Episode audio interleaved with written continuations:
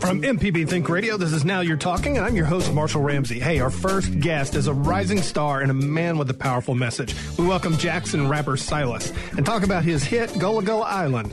Our second guest is a man who believes your ministry and your work starts right outside your front door. We talk to cancer survivor and inspiration, Bryce Yeverton. Hey, you can join in on the conversation anytime by giving us a call at 877 672 7464. That's 877 MPB Ring, or you can email me at marshall at mpbonline.org. This is Now You're Talking, and we'll be back right after the news.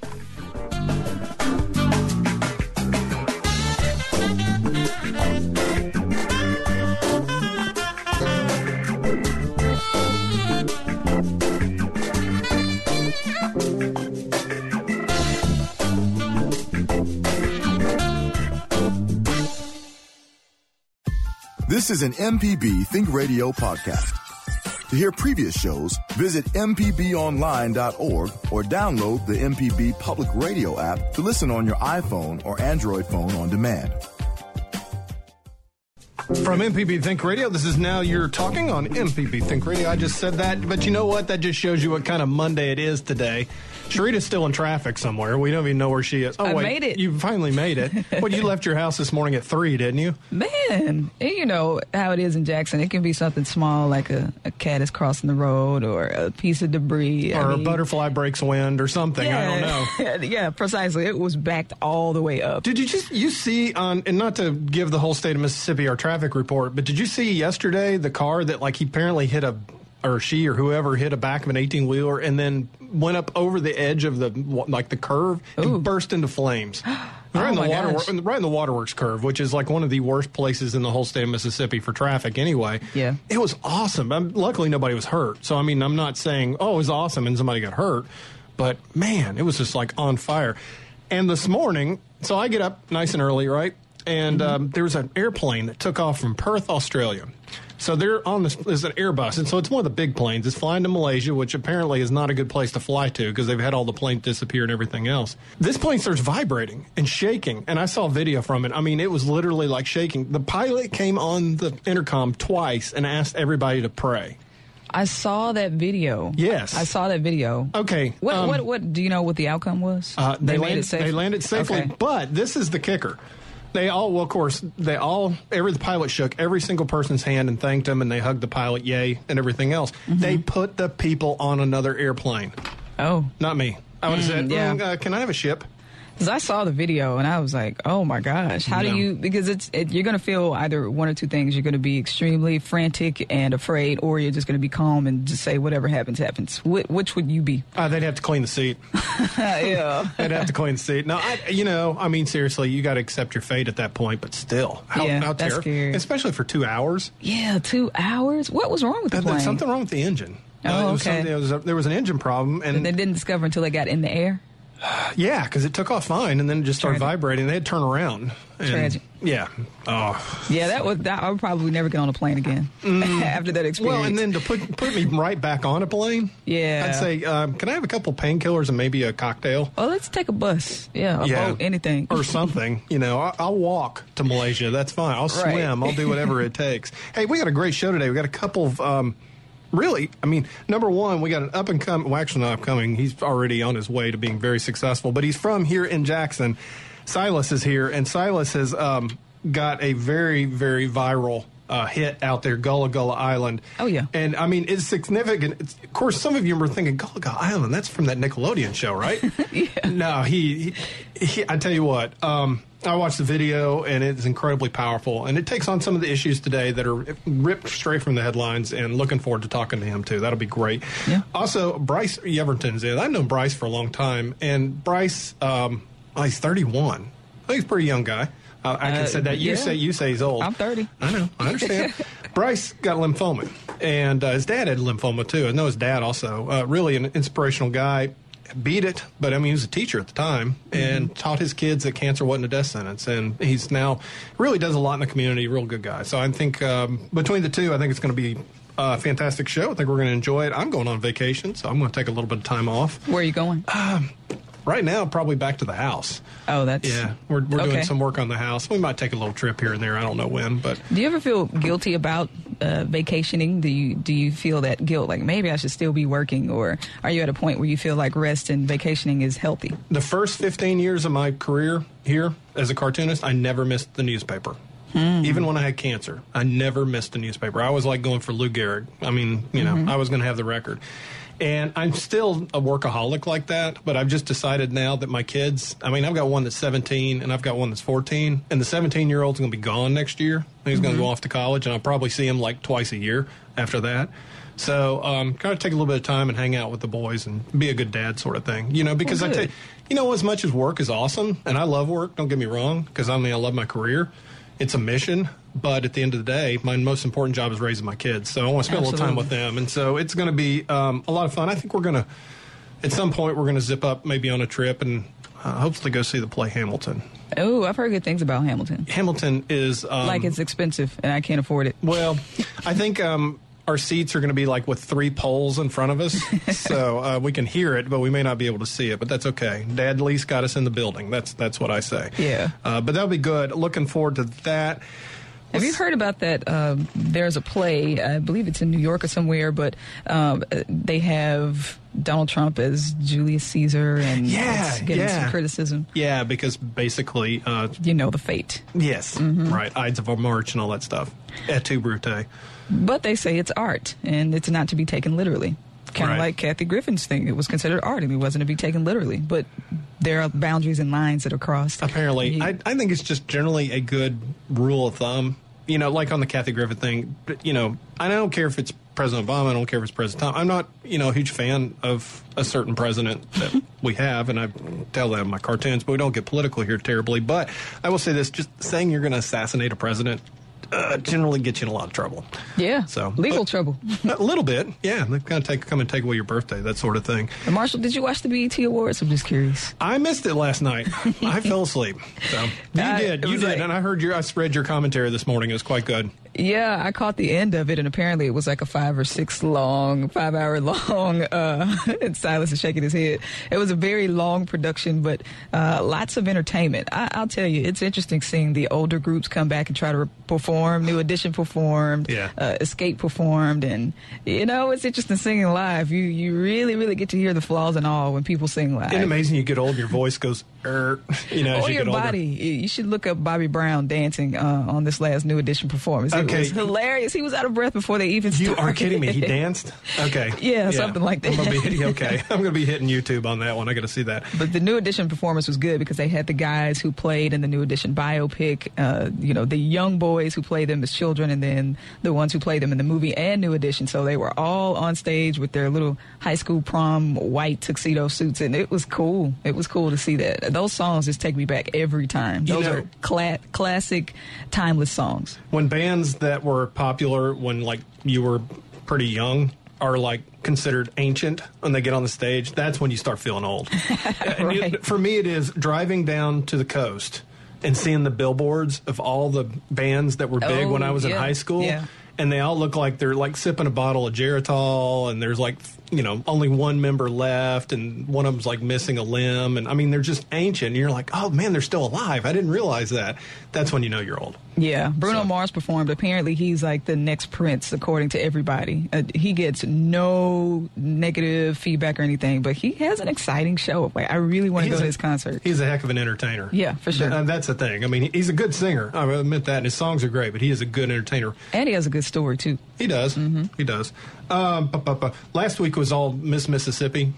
Did Oh, you yeah. did you watch that? No. I did. I, I, I was of course doing a TV show for Conversations, as you know, I do Conversations, and I went over and interviewed um, ten former Miss Mississippians. Oh, how was that? That was actually pretty cool. I was not knowing what to expect when I went over, and it was it was like old home week. I mean, one one of them, Robbie Robertson Pinkerton, she she was Miss Mississippi in 1966. It was the first year they televised the, the deal.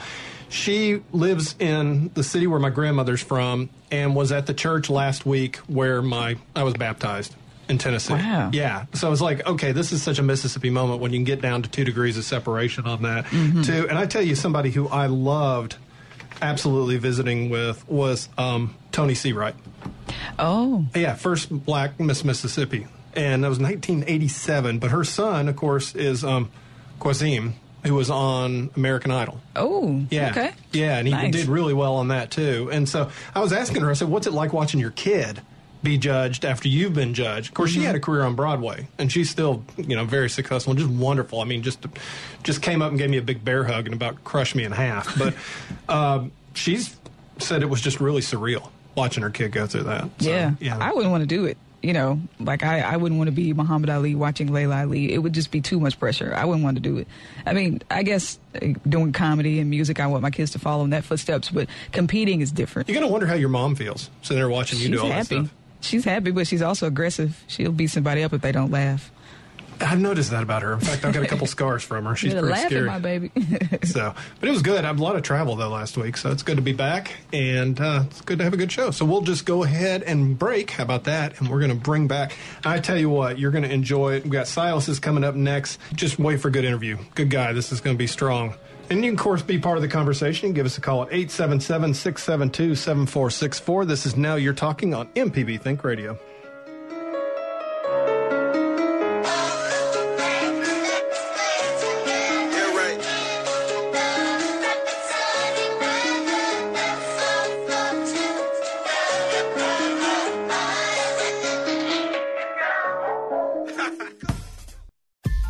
This is an MPB Think Radio podcast.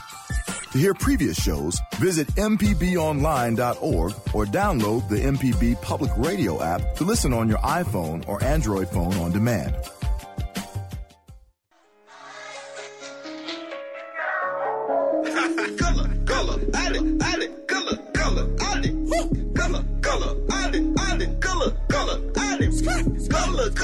Welcome back. This is Now You're Talking on MPB Think Radio, and you're listening to Silas, who's in the studio right now. I recognize the song from the kids. yeah, the sample is blaring back there in the background, so you really don't have a choice there. It is uh, very powerful video too. Incredible. It starts off with, um, you know, I mean, uh, just ripped straight from the headlines. You got you got a, a police shooting right at the beginning part of the video. Yeah, yeah, I just thought it was important, like, before we even got into this, you know, to set the expectation of what was going on and what I was talking about. So, yeah. Yeah, and, and and as you're getting ready in the morning, the TV's on, and it's talking just like what we just heard. You and I were sitting there talking. We heard it on just once again. Exactly. Uh, that just ripped from the headlines kind of news. Uh, YouTube. We're gonna just go ahead and start with YouTube on that. That's that's kind of your palette, isn't it? It allows you to really be able to get out there and make a statement. Oh, yeah, yeah. I mean, uh, YouTube provides a great platform, you know, where you can not only just let people hear stuff, but you can provide visuals, Yeah. you know, and some people don't listen, so sometimes you got to show them something for them to really, like, get into it. So it's just a great, great, great, great, great, great platform for you to, you know, express yourself. You worked with Dark Brothers on this video. How did y'all just sit down and start breaking this out? Just So basically, uh, I kind of just what I do on my end is I kind of just write out a treatment. Yeah. Uh, usually for what I want to do and where I want to go with my project, and once I get it all written out, just throw it to them and they'll clean it up and we'll go from there. Yeah, because I mean, you know, it's so sometimes it's not easy to go from being musical to visual, to, but it seems like you've got that ability to do both. Yeah, I like to be hands on with everything Yeah. because I kind of want to make sure. Well, it's like- your it's your image. Exactly, You know. exactly. I wanted to be portrayed exactly how I wanted to be portrayed. I don't want you know anything to get misconstrued across you know Right. the lines. I want you to see exactly what I saw when I when I thought of this initially.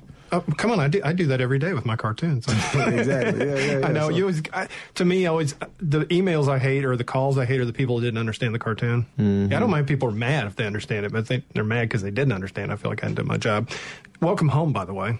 Appreciate it, man. Yeah, it's good to be home, sleep in your own bed, get to you know, a little little pillow time instead of a hotel. You're, I mean, you're doing the southeast tour. Mhm. Yeah, pretty much. Yeah, man. We uh won't really get to spend much time in a hotel. We'll probably get there, and we got sound check. Come back and get ready. Then you got the show. Then by the time you get back, it's almost time to get up and leave again. It's almost to get to the checkout time. spot. Yeah. Exactly. So You do a lot of sleeping in the van, a lot, yeah. which is not, you know, you wait, people drive past you and you got your mouth open, your head against the window kind of thing. But you just came in from Atlanta, you're going to Dallas. right. Yeah. Yeah, that's great. But you're going to do something here in town, aren't you? Yeah, we are uh, at Lucky Town on July first. So we, you know, we just got uh, got just got done with a show at Martin's this past Friday. Yeah. Uh, man, We packed out the venue. Did you? People came out in the rain, so it was it was awesome. It was great. That is cool. So, I mean, you've been doing this for like 10 years now. Yeah, it's been a while. It's been a while. When did you start when you were 12? Good grief. I mean, I mean, I started. Um, well, you start when you're a kid anyway because you, you you know, you were around music with your dad. Oh yeah, most definitely. I've always been a musician. Like I started out on on, on piano, and then I eventually moved to trumpet. I initially wanted to play saxophone because he, my dad was a saxophone player, Yeah. but the reed and you know the mouthpiece didn't really work for me. So they gave me a trumpet mouthpiece, and it worked out great. So here I am now. Isn't that funny how that works like that? My son started with trumpet and then ended up in baritone because that was that's how that mouthpiece thing worked out. But um, did you play? Did you play in the high school band? Oh yeah, yeah. I was. Uh, I went to Murrah my freshman year, Yeah. and I transferred to Bailey Magnet, which is no longer a high school. Yeah. Um, but that's where I graduated from. So throughout my entire high school career, I was yeah in the band. So you got that. But what? When did you decide you want to start rapping? Probably somewhere in the middle of high school, maybe tenth grade. I used to. Um, I used to have like this little mic, this uh, this mic you could plug into the back of the computer, and you remember a sound recorder on Yeah. Windows. uh, and I like I put the mic next to the speaker, play the instrumental, and then I hit the record button, try to catch both of my voice and the song at the same time. It was real bad quality stuff, but that's when I started doing it. And me and my my family, we just like sit around and rap and freestyle.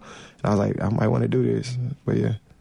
So that's one. Of, that's one. Of the, talk about creating your music because I mean you're inspired by your emotions and by real life, just whatever you see in the news. Is that? I mean, when you sit down, I mean, what's your process?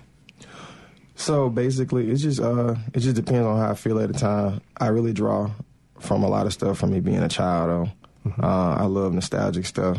Just I love taking my place myself back to a place where you know I was happier at times, or just you know I could be carefree. I didn't have a lot. Cause there's so much stuff going on sometimes, and it's kind of like an escape, you know, to get away from all of that.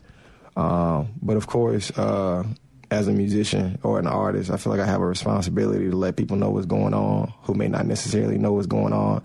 You know, things in the world, social media, uh, everywhere.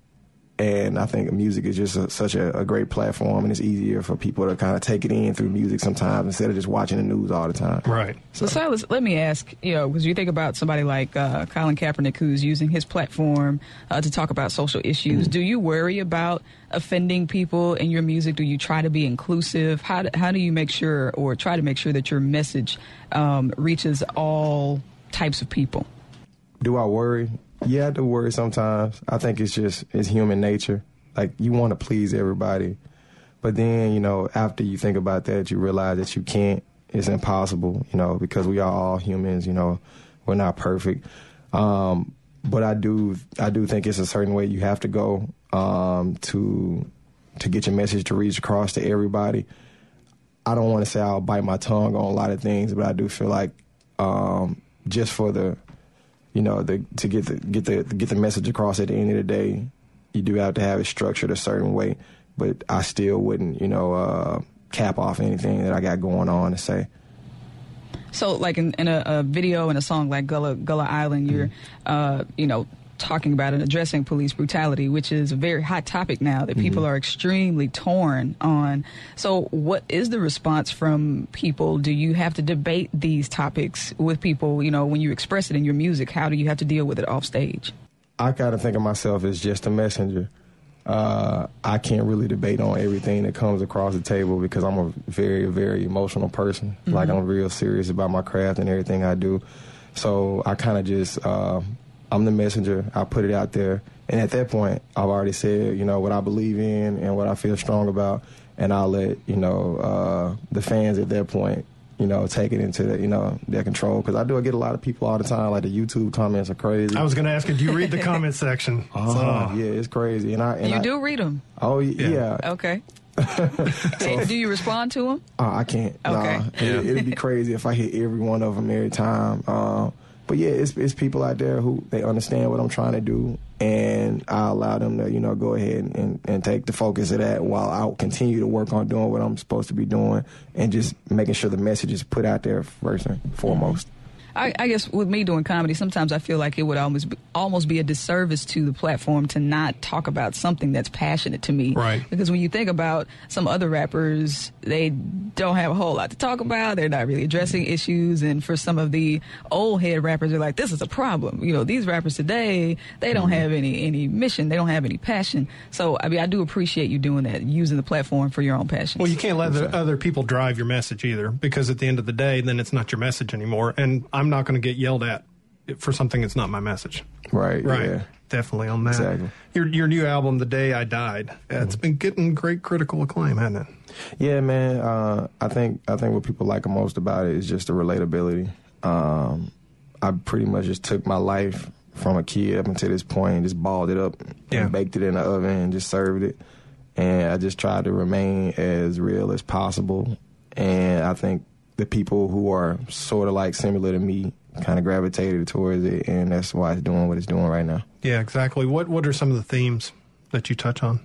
So uh, I probably kick it off like it's it's basically a long story um, from me as a child um, through my like school career during high school and then all the way up until now and just joining the workforce and how that was trying to figure out you know if I'm gonna really pursue you know my dreams of Right. being an artist and uh, just you know a lot of things thrown in here and there.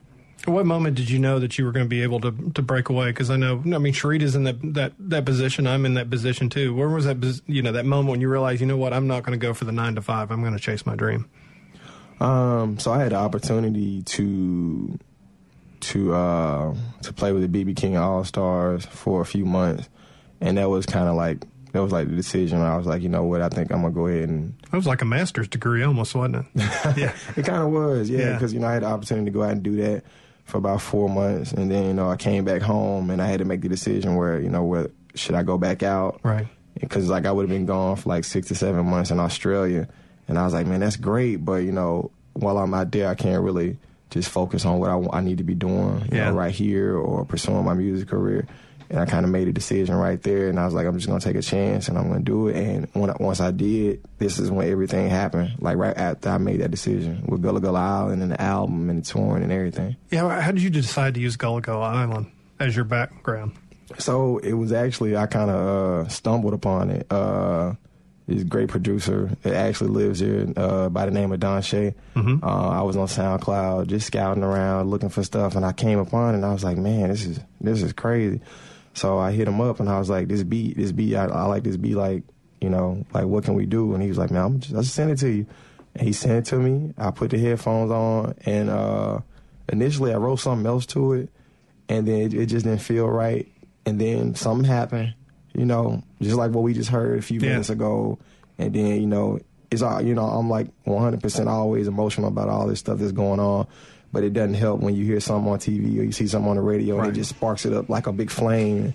And during that time and point, I heard that, and then that's kind of what you know inspired the song, because it's just kind of like a fed up thing. And you know, I just like I just got to talk about this right now, and that's that's how that's how it happened. Well, You, you like it because you hear like the innocence of youth in the mm-hmm. background, and you realize, you know what, those kids are going to be facing something in their life that unfortunately they're going to have to grow up really fast. Yeah. Yeah, that's what makes it that much more powerful. So I'm still thinking about the the, the comments on the comments section. Oh man, it's whoa boy. What was Well, you can al- also just kind of talk about the power of social media because Yeah, 'cause- with, with Gullah Gullah Island, you know, everybody started doing different videos to your song, Mm. and I, I don't know, but I, I think that was the thing that got it uh, a lot of recognition. Uh, so just talk about the power of social media. How was that? I mean, how many views has the video and the song gotten now? Like maybe uh, interaction in the thirty million. yeah. Yeah, over Range. over like Facebook, SoundCloud, um, what else? Twitter, uh, Instagram. Yeah, every everywhere. Yeah, it's, it's accumulated over over thirty million, uh, and and we've been saying thirty million for a while, so it's probably more than thirty million at this point. Um, but yeah, like social media is crazy. That's kind of how like people they get out there now. You know, like Yeah. all it takes is somebody just doing something, you know, real crazy. It could be somebody in the kitchen and they'll just.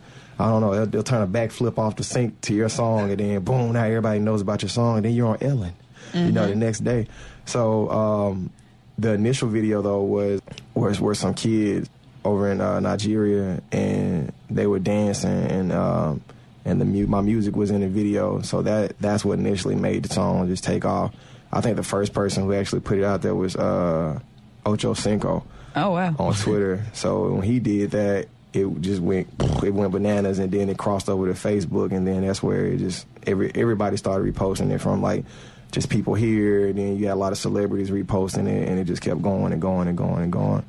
And that's kind of where like you know all the views came from. It's, uh, it's almost tempting to sit there with your phone and keep hitting refresh and watch that number go up and up and like a slot machine almost. Oh yeah, man! Yeah. First day, Yeah, ding, ding, was- ding, ding, ding, ding.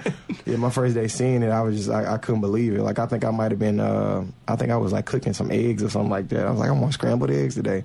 And then my phone is ding ding ding ding. Phone going on. I'm like, what's going on? Then and my friends hit me up like, hey man, you gotta you gotta do this, you gotta do this, your song is blowing up and I'm like, okay, okay. So I had to get, immediately get focused and uh, just make sure the song was in all the correct platforms to really take advantage of what it was doing at the time.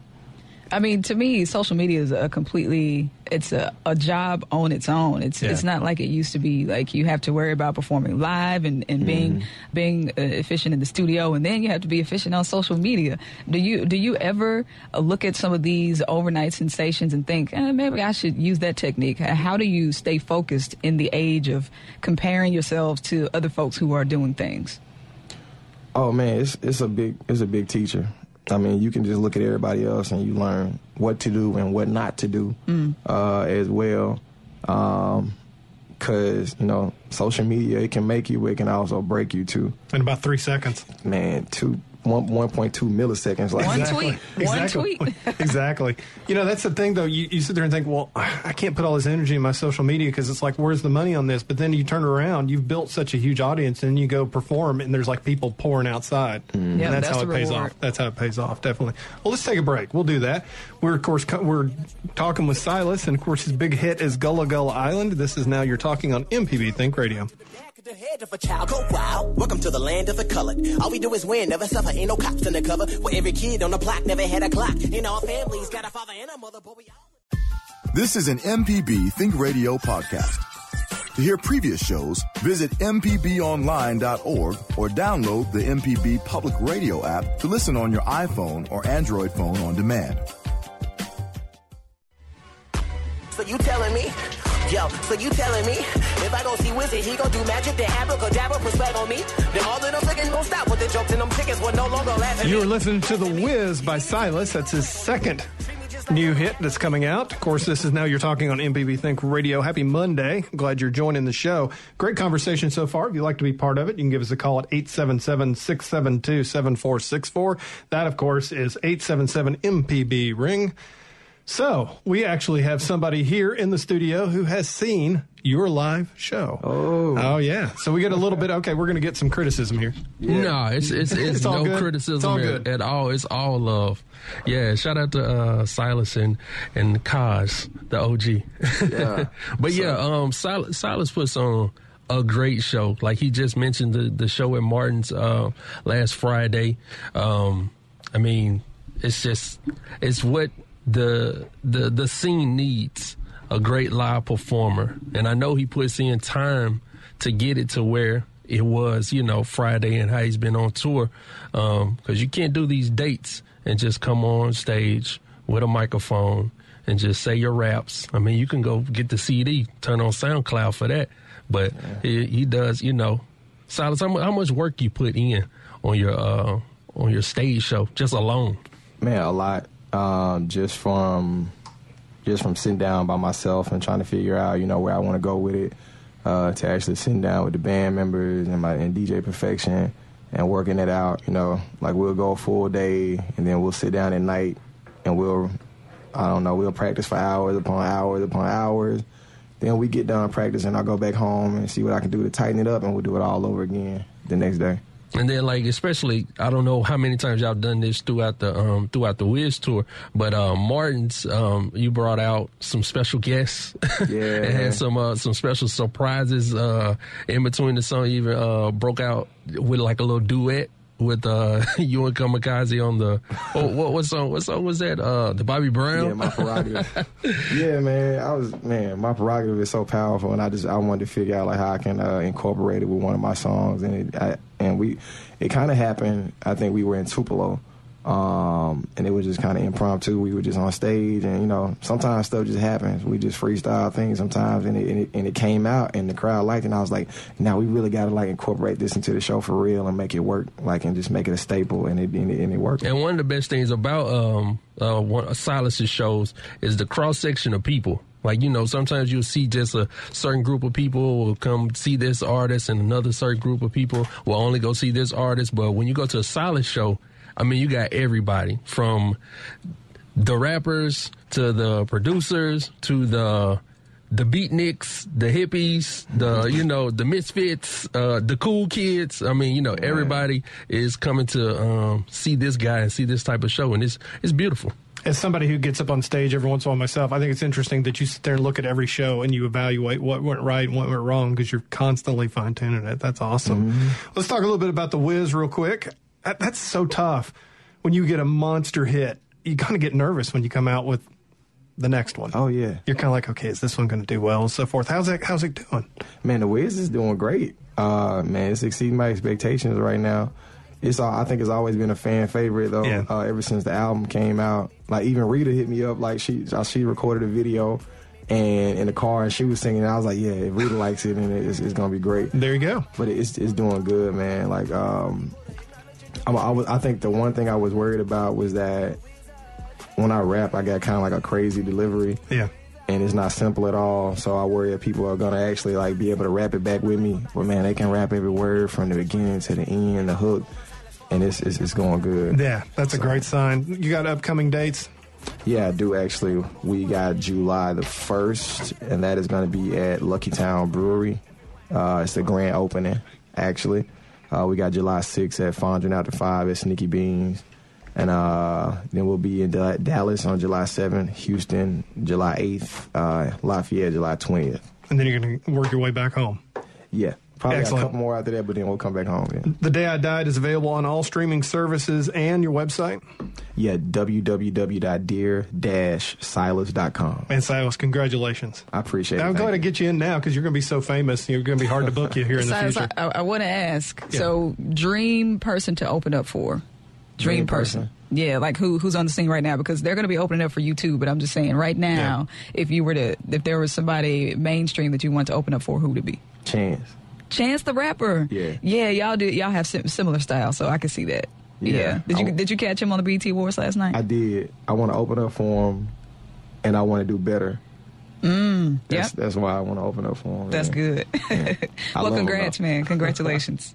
All right. All Appreciate right. Well, we're going to continue on. Thank you again, Silas. It's good to see you. And we're going to continue on with Bryce Yelverton. He'll be joining us next. And he's got a story I think that will inspire you. We'll just put it that way.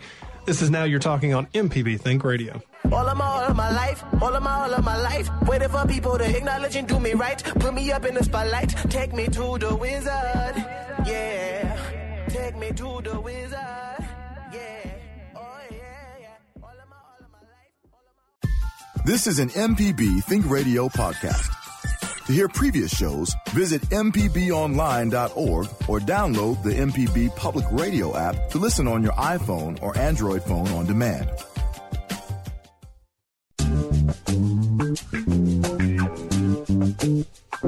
Welcome back. This is Now You're Talking on MPB Think Radio.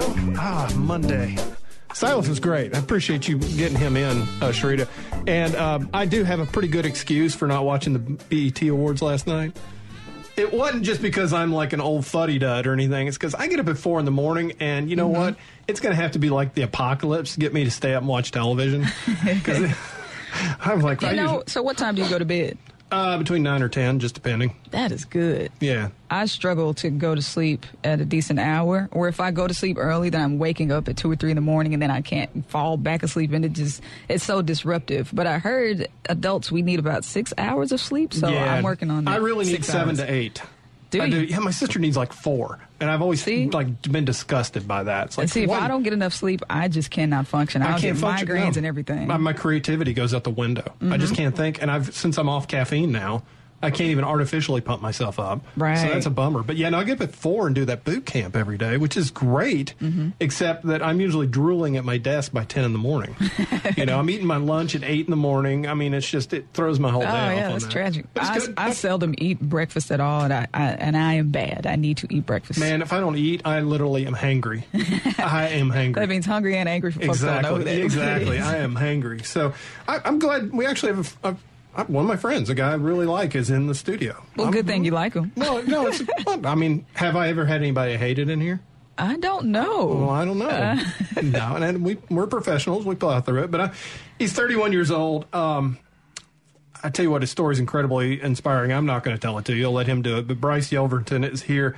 Uh, Bryce, it's good to see you. Your health is good. That's what matters. That's right. Um, uh, I am cancer free as of um, May uh, of this year. Would be three years. It's hard to believe. It seems like yesterday you were going through treatment. Uh, for everybody who doesn't know, you were um, you're you're not non-Hodgkins. You were Right. Hodgkins. It's a Hodgkin's uh, lymphoma, survivor. Right. What's the Um, difference between the two? Um, Uh, you know, the, I wish I could tell you the the detailed scientific they both are terrible. but they're, get, they're yeah. both not good. Right. But um, but non-Hodgkins is the the more severe case uh, than Hodgkins, and both are types of uh, blood cancers. Right. Uh, so uh, and and the unique thing about me is that my, both myself and my father. Your dad had it too, like That's 15 right. years before you. That's And, right. I mean, you, it's funny because you and your dad are now working together, and you. That is a funny- It is do- a- no, it you, is a you comedy. pop up, and I'm like, well, I can tell you two are related.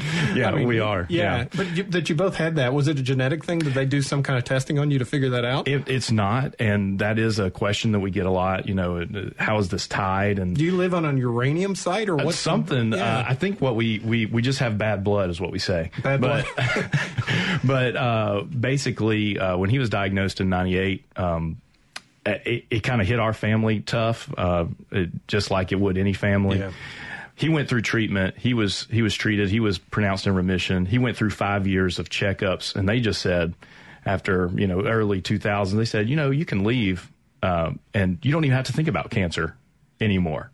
And Wow. then in 2013, I was diagnosed. yeah. Now then you had to think about it again. Exactly. It was the same disease, same stage, uh, stage 2B. Yeah. Um, similar symptoms. And, Yeah, how um, did you know you had it? well, basically, I lost about 25 pounds in a month. I thought it was because I was I thought I was running a whole lot and doing well. Yeah. that's not the case. I also had uh, really bad night sweats, um, and you just wake up drenched every morning. People who who have had cancer know know what that is like, um, uh, especially Hodgkins.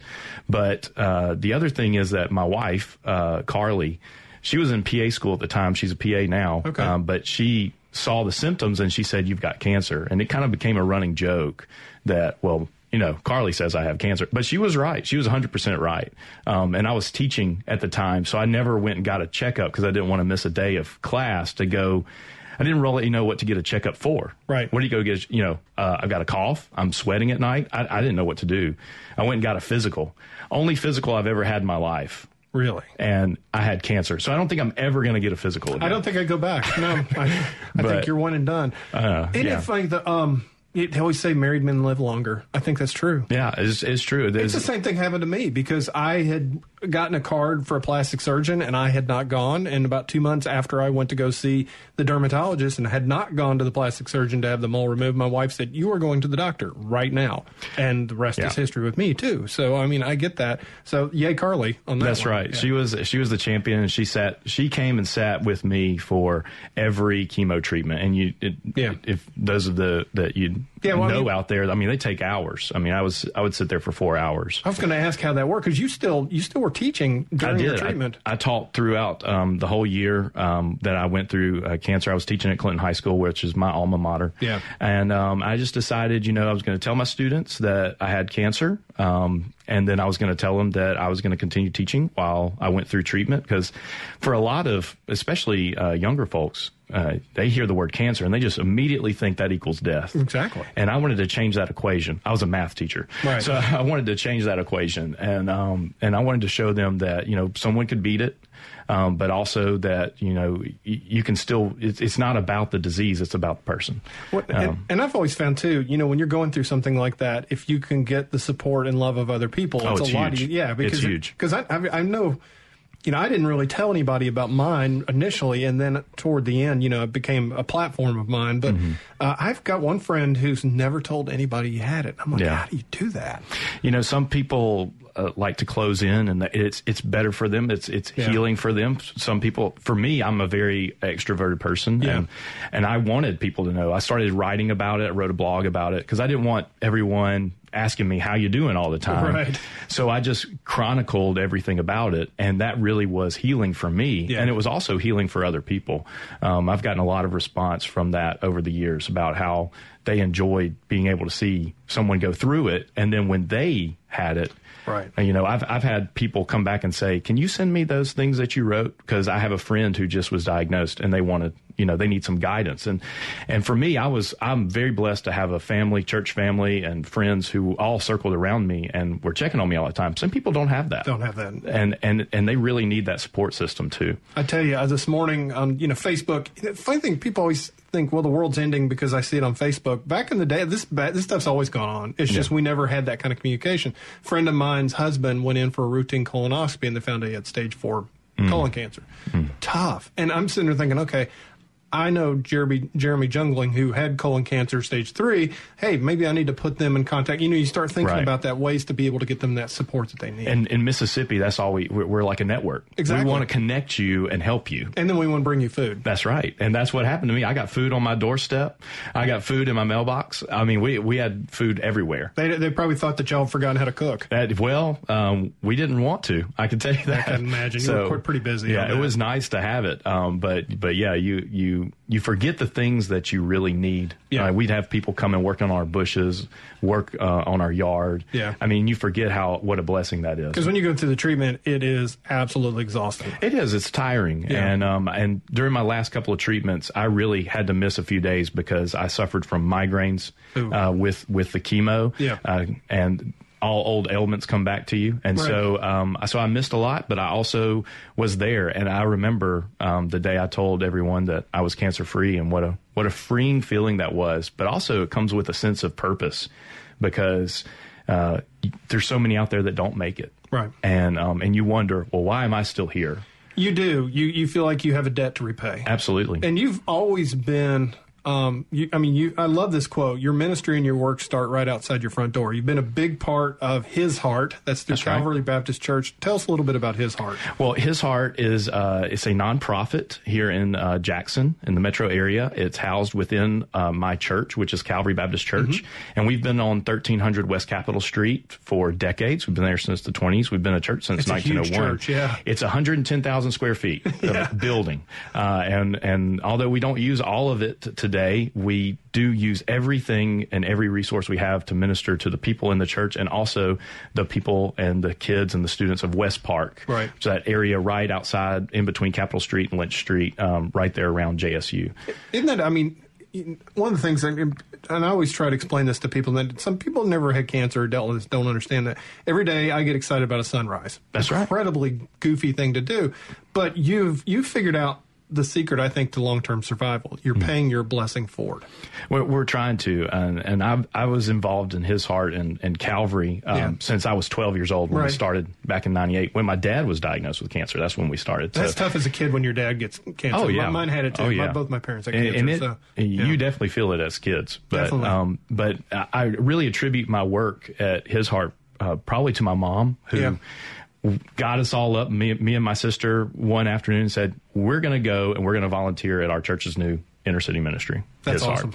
And and we started there, and um and I actually was an intern with His Heart for ten years uh, when I was at Mississippi College, and when I taught for seven years, uh, and and I have been a part of that ministry, working with students and their families for 19 years now. We're, talk, we're talking with Bryce Yelverton, and Bryce, um, you resigned from teaching when you were when you were cleared. That's right. Uh, I taught for one more year after I um, was pronounced in remission. Yeah. and um, and then I, I had the opportunity to go work full time with my dad. Yeah, I was Uh, gonna, why'd you decide to do that? A, because I guess you could spend time with your dad, which is pretty cool. that that is one. Uh, the other thing is is that you know when when you go through cancer, you kind of look at your life story and like, okay, am I really doing what I want? I Yeah. love teaching. Right. And um and I I didn't leave because I didn't enjoy it. I loved teaching, but the opportunity was always there to work with Dad, and he kept saying, "You want to come and see what I do? You want to come and work what I in my realm?" And I said, "You know what? We don't have kids. Uh, it's just me and Carly. I'm cancer free. I've got this opportunity. She's got a great job." So I resigned from teaching and went and started working with Dad uh, Nice. just to see what happened. And I love it. I've been doing that for two years now. Well, and you, one of the, I remember when the oral parity legislation came out, you guys worked on getting that passed. Tell us Mm-hmm. About that, because I know that's that's huge for a lot of people in It Mississippi. is. It's massive. Uh, in the my father, um, when I when I was going through cancer, he got involved with the Leukemia Lymphoma Society, uh, where we were going to run a half marathon um, and with their team in training. Um, when we got involved with that and we started raising money, we got the you know the eyes of our home office, which for Mississippi and Louisiana, it's in New Orleans down in Metairie they started coming to us and we started working fundraiser events with us and then they found out that my dad worked in the government relations realm and um, and we were uh, they said well we've got this bill with oral parity where we want to help out cancer patients who take chemo with a pill Yeah. and help out their them financially and, and, and just sustainability and um, and dad said sure and he he helped out with that I helped out with that from the sidelines um, because I wasn't full time with him at the moment Right. but uh, but I still like to think that we both contributed to the passage of that. And I believe we were the 37th state um, to pass that oral parity legislation. so what's next for you? Well, next I'll be uh, continuing working with my dad. Uh, we are actually in the heat of the Leukemia Lymphoma Society's Light the Night uh, event, which is uh, coming up in October. We'd love to come back and talk about that specifically, but um, basically we will be uh, helping raise funds for that. And also this summer, I've been helping out uh, a good bit with our His Heart staff, uh, driving kids to and fro to our music camp a couple weeks ago.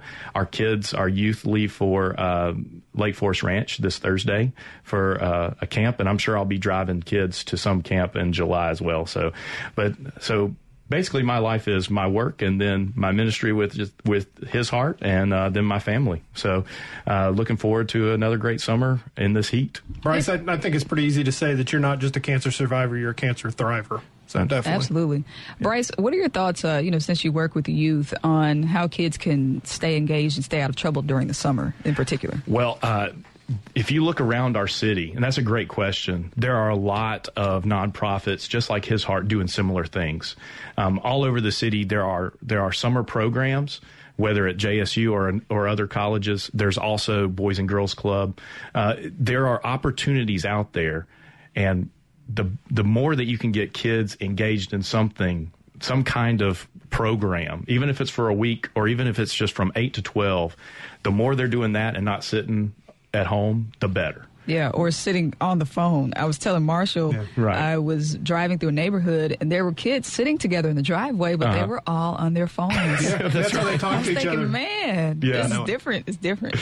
It's it's what they do. It's just it's just attached to their heads. So, um, they say about idle hands, but especially if you're texting. That's right. That's right. But uh, the more that kids can get involved in their community and uh, and find a group to be involved with, the better. So off the off their butts, off uh, out of their house, and out in the world. That's the best place to be. Amen. Amen. Well, Bryce, I mean, I'm just glad you're doing really well. I, I, uh, you know, like I said, I followed your journey very closely and was very inspired by it as well. And it, it sounds like that you have pretty much figured out how to turn that inspiration and continue it forward. Well, I try to, and I really appreciate the opportunity to be here. Um, and uh, I love to to speak about that because it's a it's an exclusive club that no one wants to be a part of. Exactly. is They say one out of club. three people are going to be touched by cancer in some way. That's right. That's according- right. So it's pretty incredible. I tell you what, well, Sharita, uh, I just wanted to say thank you. Thank you, Marshall. Yeah, great show as always. Yes, and be safe on your travels. Oh, I will be. Wait, when are you getting on the road? Uh, whenever I can. Yeah, you know how Okay. that goes. But I mean, I probably have driven more in the last two weeks than I have probably my whole life. So But isn't it kind of relaxing to be on the road, I guess, for at least a few hours? After If- hour five is not fun. It's not, but I tell you, I like driving alone because then I can be in control of the radio Yes. and listen to what I want to listen to. Absolutely. So- and sing horribly and just do all the fun things you There was do. at one point in my life where I heard the movie Garfield 2 about 97 times. I never saw it, but it was playing on the you know the video for in the back. Hilarious. Uh, I did shave 10 years off my life. All right. Well, it's a production of MPB Think Radio. I want to thank Sharita, of course, as well. Coming up next is Southern Remedy. This is Now You're Talking on MPB Think Radio. We will see you next Monday. Y'all have a great week.